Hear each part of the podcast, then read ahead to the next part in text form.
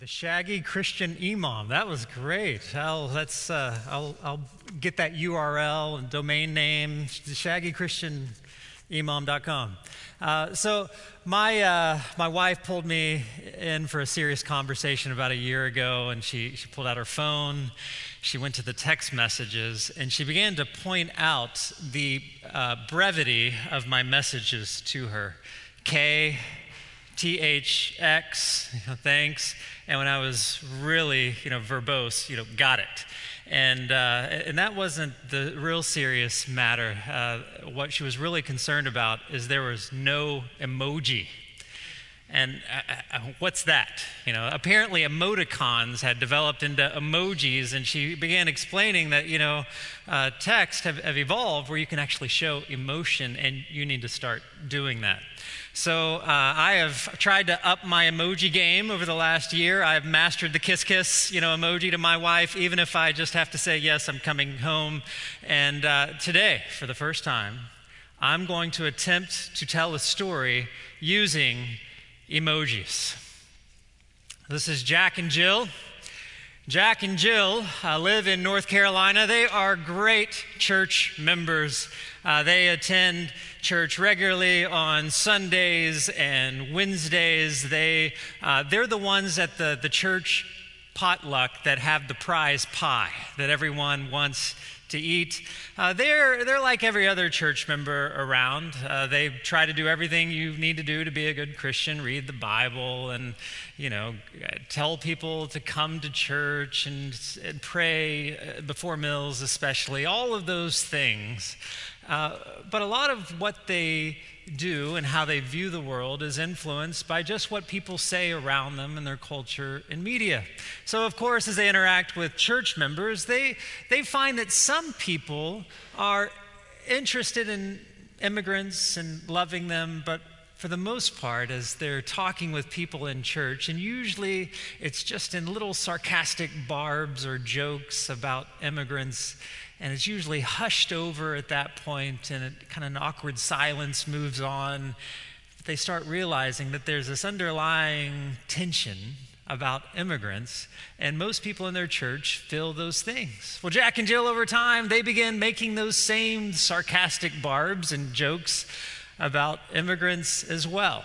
Most of that is out of fear, of course, because most of them have never met immigrants, and fear left untreated turns to hatred. And they find that some of these people uh, in their church even express that same hatred and animosity towards immigrants. Well, that all changes when Jill, who goes to school one day, and she meets Ahmed.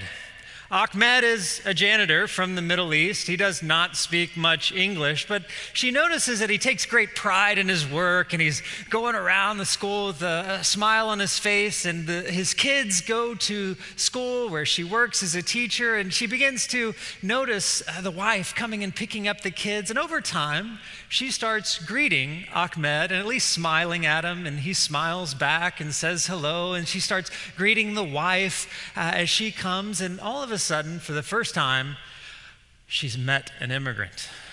And now things start changing for Jill because what does she what does she do about this? All her her thoughts and those jokes and those remarks are coming out and it's not matching up with her experience with Ahmed who seems like a joyful fellow. So now she starts noticing new things in the scripture. Uh, passages she's never noticed before, like uh, one in Leviticus of all places. It says, The foreigner residing among you must be treated as your native born, love them as yourself.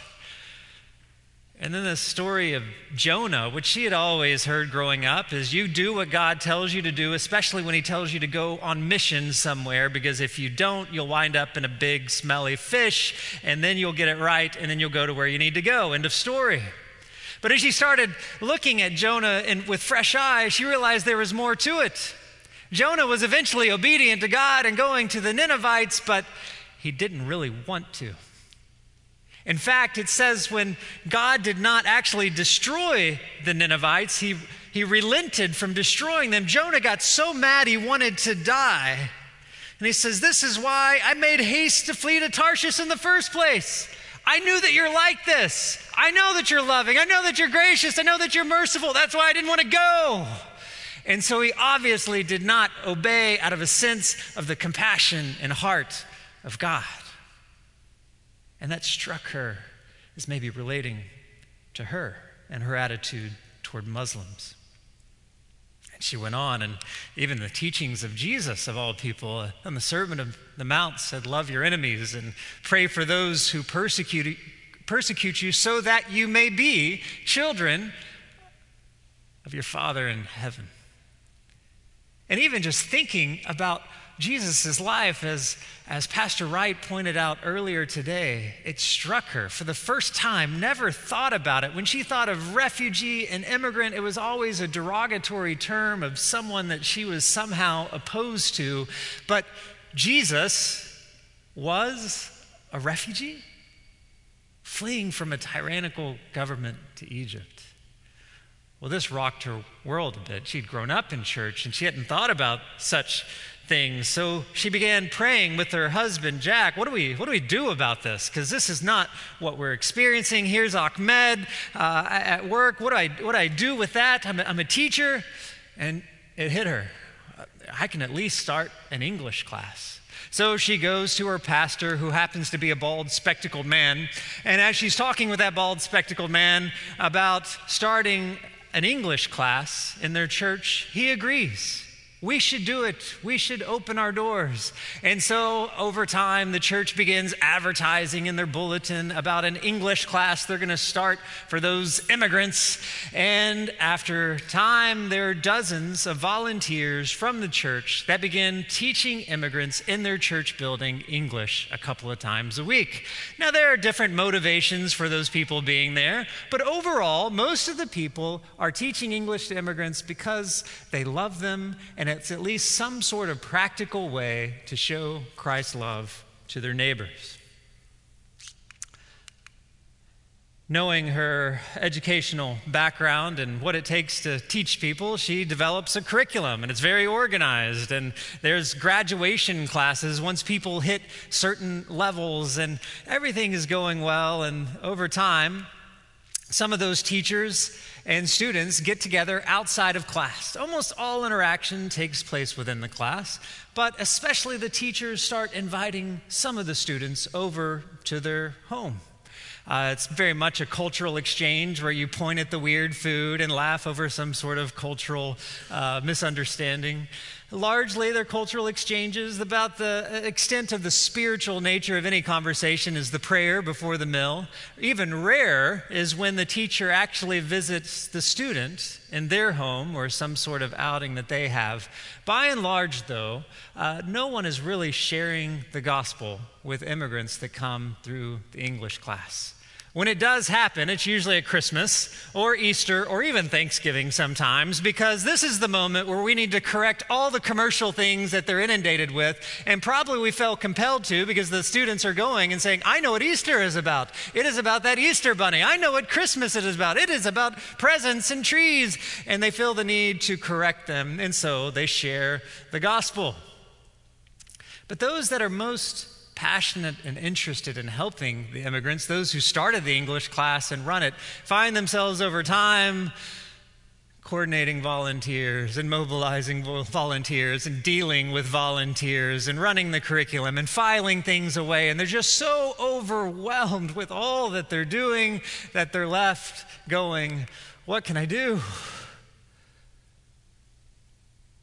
Not feeling like they have the time or energy to invest relationally with the Ahmeds of the world to actually ever get to a point to effectively communicate the gospel.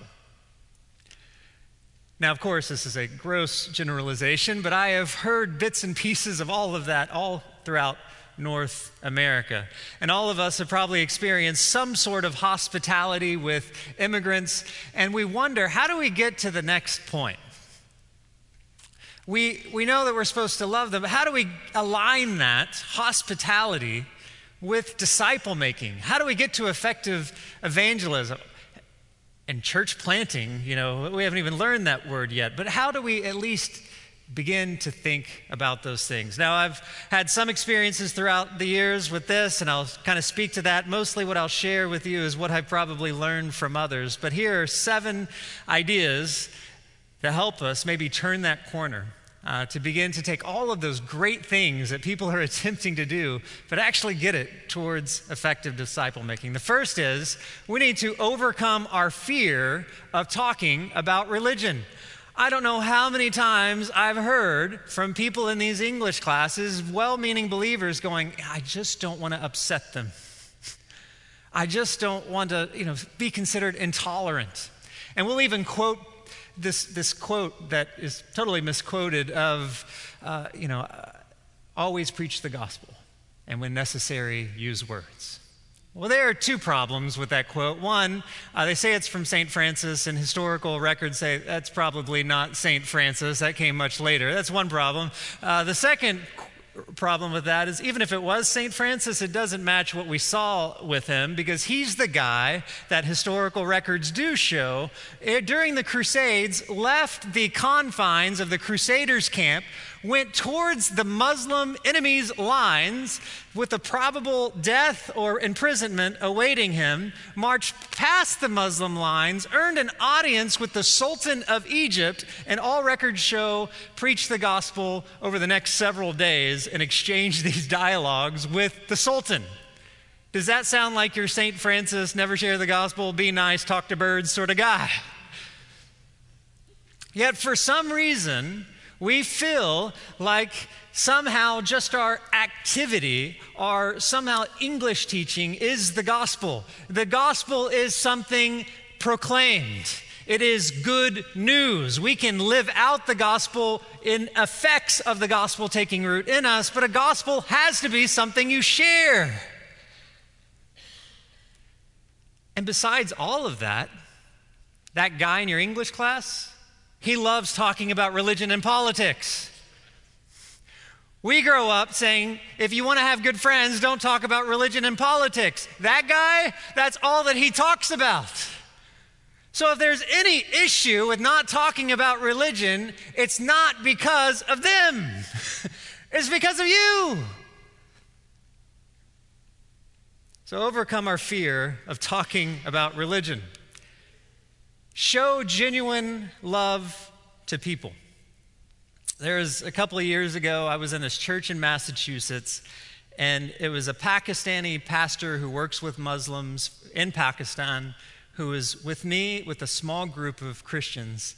And we were talking about evangelism of some sort, and I just kind of made the offhanded remark we're not called to make friends, we're called to make disciples.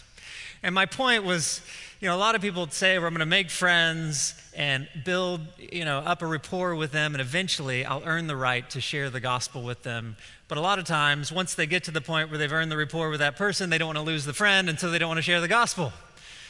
But I was gently corrected by my Pakistani friend, who I very respectfully call Pakistani Christian Yoda. And Pakistani Christian Yoda, whenever he talks, I hope I have so much wisdom and age one day where I can actually speak like, speak like this, but he'll, he'll always talk very softly. Yes. And he gently turned to me after I said that phrase and he said, Oh, but we must make friends. We must make true friends, not Western type friends. And I just soaked in Pakistani Christian Yoda's wisdom. And he began to explain how we in the Western world, we treat people as objects. They are people to be saved. They are people that need Jesus, they're, they're tasks. And because you do that, you don't ever really have a genuine relationship with them. And if you have a genuine relationship that is loving, then you're going to share your life with them. And if your life is what it should be, that means that you share Christ with them. So be genuine friends, not Western friends. Show genuine love to people. I, when I heard, thought about Pakistani Christian Yoda, I thought about Penn Jillette from Penn and Teller. You've heard of him? He's a staunch atheist. And even still, there was a guy that came after him after one of his performances and tried to witness to him, give a Bible or something.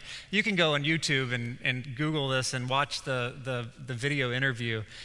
And after he did that, you would think that he would kind of knock him down and just kind of, he was so, uh, he, he, felt, he, he, it was like he honored that guy for the bravery and for the conviction that he had. He respected the guy for sharing with him. And then he says this is a direct quote from the interview. He says, How much, how much do you have to hate somebody to not proselytize? How much do you have to hate someone to believe everlasting life is possible and not tell them that? So be genuine friends. Also, move beyond the program. Because Americans are very task oriented and immigrants are generally more event and people oriented, we have shifted even the definition of ministry. We think if the, the task is going well, if the ministry is going well, if there are uh, people coming, if we have volunteers, if we've got space, you know, then it's successful. But true ministry is the love of the people and partnering with God in His work in people's lives.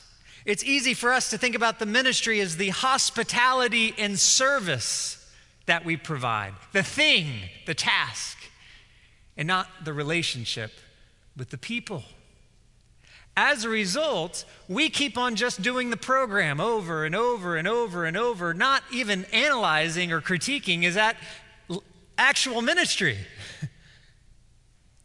English can be an incredible tool for ministry, but a lot of times we're just doing English.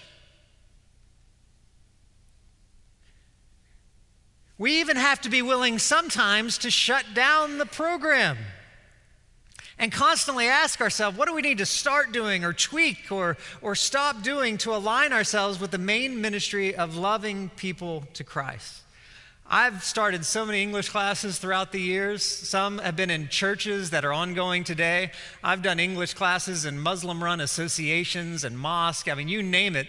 I have shut down a lot of them just be, not because they were going bad, but because God was leading me relationally with what had happened in some of these English classes to do other things with them that were going to be more fruitful to disciple making. We have to be willing to make those hard choices sometimes. Sometimes we need just to think of seasonal approaches so we just don't get stuck in programs and remove us from people. I'm going to do this for a semester. I'm going to do this for six sessions. And if I've got the contacts and move beyond that, I'll, I'll start uh, pouring my life into the people that were, were, seem most fruitful for disciple making or whatever it might be. Even when we do English classes, we need to think strategically about how we're doing it. If I'm uh, taking all my best teachers who are horrible evangelists, let's say, and putting them with the conversational people, we're probably not going to lead there. Let's put them with the beginners. they're good teachers and they're not going to do much with evangelism, anyways. And if I've got like really strong evangelists and maybe they're not great teaching grammar or whatever, stick them with the conversational group. Just be a little more strategic in how we can get to disciple making with these classes always ask how does this contribute to the main thing about these people knowing and receiving Christ's love and being transformed by Him? Ask yourself does your ministry mainly provide a ministry outlet for your church and Christian volunteers? Is that its purpose? Or does it mainly show Christ's love and lead people into deeper understanding and relationship with Jesus? The clients are different in those questions.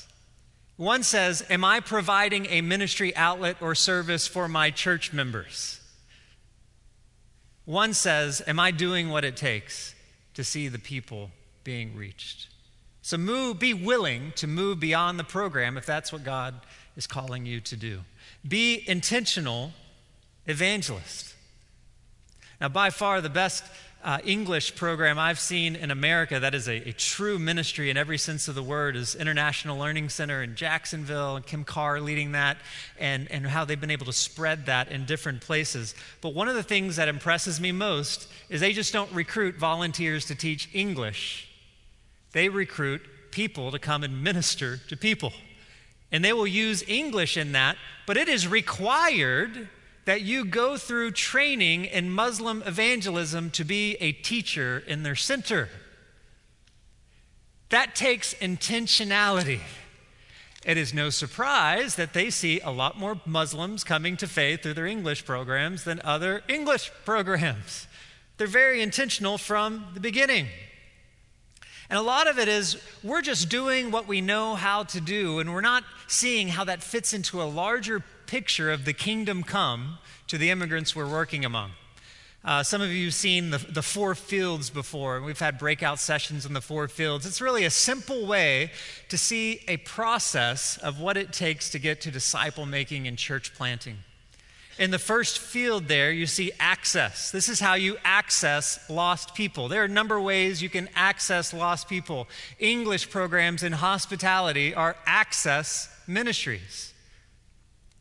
But oftentimes, people don't see that we've got to move beyond that to the next steps to evangelism and sowing that empty field with the gospel and disciple making and church planting.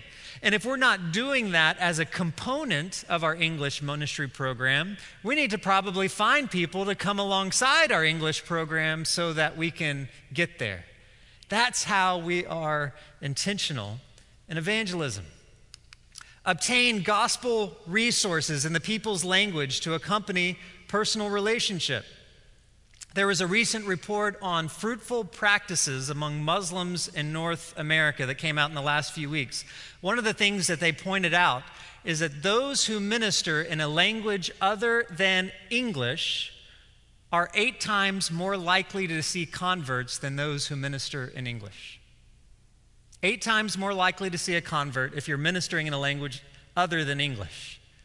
Well, not of all of us are going to go and learn a language. One of the ways that we can combat that is that you obtain gospel resources in their language so that even if I'm sharing in English, I can give you this at the same time. So when you go home, you can listen to the scriptures in your language with your family. You can read it in your language. Do what you can to make sure you're aligning the heart language, the Word of God, gospel resources, audio scriptures, the Bible, testimonies of people coming to faith, the Jesus film, anything that you can get your hands on that will show them in their own language all the answers for the questions that they have inside of them. It's a way to bypass our own limited linguistic issues.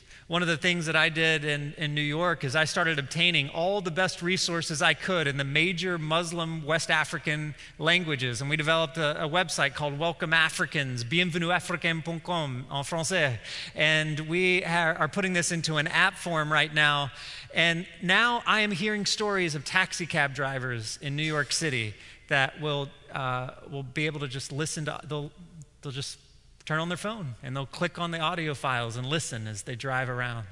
And, and some of our even West African immigrant Christians who speak these two or three languages, it's never just one language, these two or three languages, they're ministering cross culturally to this West African Muslim group, and they didn't have a, a, an African language to, to communicate in. Now they're able to give this site and they're hearing about their friends engaged in scripture and getting things that they weren't quite getting in French or English or another language. You can find those sort of things to make your hospitality a lot more effective. Don't just invite people into your space, but go into their space. In Luke 10, remember Jesus instructed his people to go two by two. He told them, don't bring a knapsack, don't bring money, don't bring sandals. Don't even greet anyone on the side of the road. That would be very strange in the ancient Near East. Go straight to where I'm telling you to, to go, to this village. When you get there, proclaim peace on the house. If they welcome you, then you go in, you set before them, you eat what they give you, and you don't go from house to house. We might have heard of that concept before of find households of peace or find people of peace. But what we don't get in our American context is we do basically the opposite of Jesus' instructions to get to the person of peace. He made those disciples inherently vulnerable. Take nothing with you. How are you going to find someone that's going to welcome you into their home, give you food, take care of you, if you have everything you need? But our approach to ministry usually is I have all this stuff to give all the time, and all that you need is what I have to give you, and I'm going to give my service and I'm going to go back. And we're never vulnerable with the immigrants and refugees. And if we ourselves are never vulnerable, then how can we ever have a true relationship that's mutual or even get to the point of finding a true person or household a peace when this is even what Jesus did and instructed to find them? How do you become vulnerable in your own context? Well, one of the ways you do that is you just stop doing everything in your context. Come to my church, come to this thing. we have got this new sort of music that's kind of like yours. Come and check it out. Well, go into their world. We're usually not comfortable enough to do that you can invite yourself over to most of the people from the majority of the world. That's not an American thing where I meet you for the first time and go, "Hey, I'd love to visit you next Friday." But for the majority of the world, when they hear that, they say, "Wow. You would honor and respect me that much? You would give me so much dignity that you would come, an American, and visit my home?" And you're going to be very vulnerable and probably very uncomfortable and all of those things we just talked about just by doing that. But if you do that, you're probably going to head to those intentional evangelism and discipleship relationships a lot quicker than if you just invited them to your church. Invite yourself over. I even had a time one time where I went to this Muslim meeting, concert, fundraiser thing. It was 3, 4 a.m., and I'd been there for five hours uh, two hours after they said the doors open. I waited two hours after I got there to the doors were actually opened. And four hours into the concert, they called me up to speak in front of the, the, the, group. And this was like live Malian television as well. This was going out to all this Muslim country. And they said, uh, Before you speak to this group, dance. Several hundred people here, primetime television back in Africa. I turned to the lady in, in Bambara and I said, I know you just arrived here, um, but you don't understand. White people don't dance. And she said, That's funny. Dance. And so I did my best impression of like an African dance and I made a fool of myself. It was probably just 30 seconds. It felt like 30. And I finally went back to the lady to get the microphone. She said, No, five minutes. So I go out again and I'm, I'm dancing. Finally, some people rescued me and came and danced with me, and this huge, like, conga line, like, you know, exploded. And I finally earned the, the right to, to share, even from God's Word, you know, on this television station. And uh, later I was describing it to someone as, as like if you take a fish and just throw it out of the water. Because this lady had been telling me, this Muslim lady, she said, Your dancing was so good the other night. It was so great. I love your dancing. I said, No, this is what it was like. And after I said that, I think she, I was vulnerable and she could finally tell me her real thoughts. And she said, Oh, no, no, no, no. It wasn't like the fish that you described. It was more like when you take a chicken and you cut the head off of what happens after.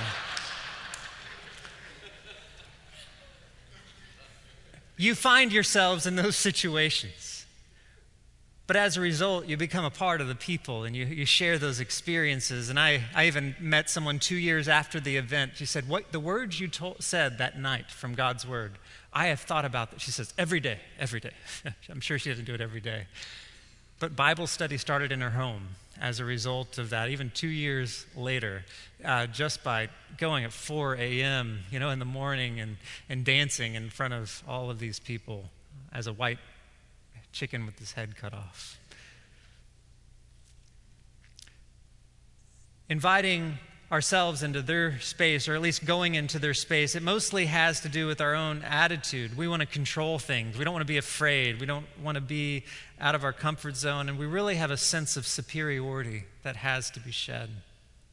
Uh, a couple other examples. I was in a a Muslim run association, and we had got all the approvals to start an English class there. And there was one leader that wasn't around for those approvals, and he was like a gatekeeper for the community. So he pulled me inside of his office and he says, Mamadou, which is my African name, Mamadou, uh, tell me why you're here.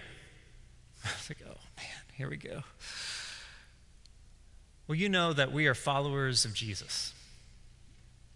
And as we have studied the life of Jesus from the Injil, we have seen that he gave his life away for others. It's like, you know what it's like here in America. Everyone just works and works and they try to be successful and make their lives comfortable and make money and all of those things. He said, I, I come from that world. But as I look at Jesus' life, I want to do that. I want to give my life away for others. These people here, they could be doing all sorts of things like that. But they want to give their life away for others and just be here to help in whatever ways they can. He looked at me and, okay, this is good. And we had established a great relationship from that point. Even a few months after that, he says, Mamadou, you need to go see this imam. This imam is not like the other imams, he is open.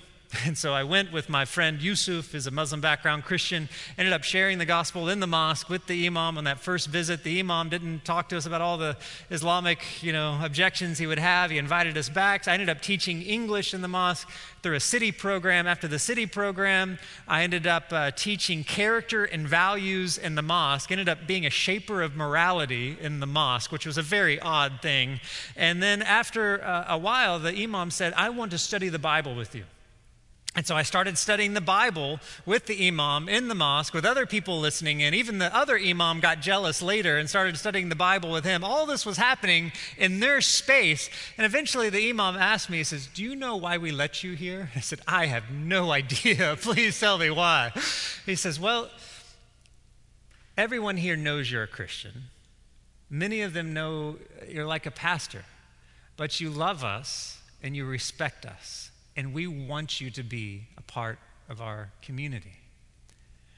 We would have never have found those people, as well as all the other people we met that we started Bible studies with outside of the mosque, if we had never entered into that mosque space. Enter into their space. Uh, even a friend of mine who worked among Gambians, there was a, a leader that uh, invited them to a picnic with all these Muslim guys, and, and the, the Muslim guys went back to the, uh, the African leader and says, Why are you letting them come and hang out with us? He said, You're inviting a fight. And the leader said, If there is any fighting, it is only between our own ears. And when you invite yourself into that space, you begin to find out okay, that might be one of those households or men of peace. He's wanting their people to know uh, the Bible.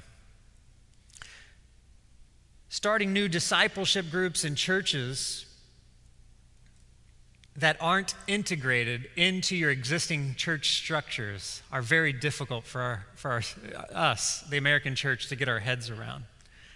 The problem is when we say that everything has to be in our space, or this is our ministry, is our church, or whatever it is, we put the onus of discomfort on the immigrant or refugee to be able to come in and be able to hear the gospel. The onus of discomfort should be on the believer for entering into their space so that it is easily accessible or uh, more, more easy for them to hear the gospel we often do the opposite. So don't just invite people into your space, go into theirs. Lastly, okay, it's okay to start with what we know, but we need to ask God, what is it going to take? We basically say, like Jill, this is what I know, this is what I, what I do, and that's not all a bad thing. We all have to start with something we can do.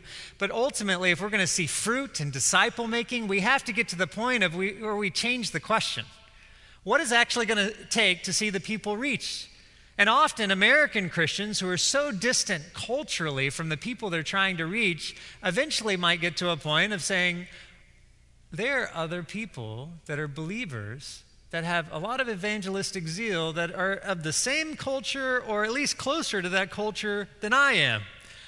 Maybe I can come alongside them in some way and help. One of the, the secrets to um, uh, the, the, International Learning Center in Jacksonville and why they've seen so many people come to faith is they readily make their space available for immigrant Christians to come in and meet people through their loving hospitality and freely go and evangelize and start discipleship groups and churches outside of their center. They've been able to use something strategic that they can do, which the immigrant Christian is probably not going to be able to organize and get started.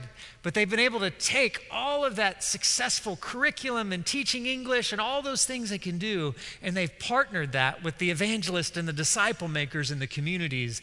And that is what has led to incredible fruit. I realized uh, this in my own life where I I was thinking about what I could do to stay connected with West African Muslims because we had started Global Gates, this mission organization, and it was starting to spread and grow. And I found myself doing all this admin stuff and being a talking head. And I wanted to go hang out with Muslims still.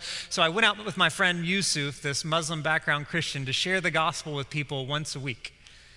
And whenever we would go out to share, I realized that Yusuf always deferred to me when we were out sharing which was really odd because when I talked to Yusuf at other times, he would talk to me about all these Muslims interested in the gospel, Muslims coming to faith in Christ, and it wasn't happening when I was around.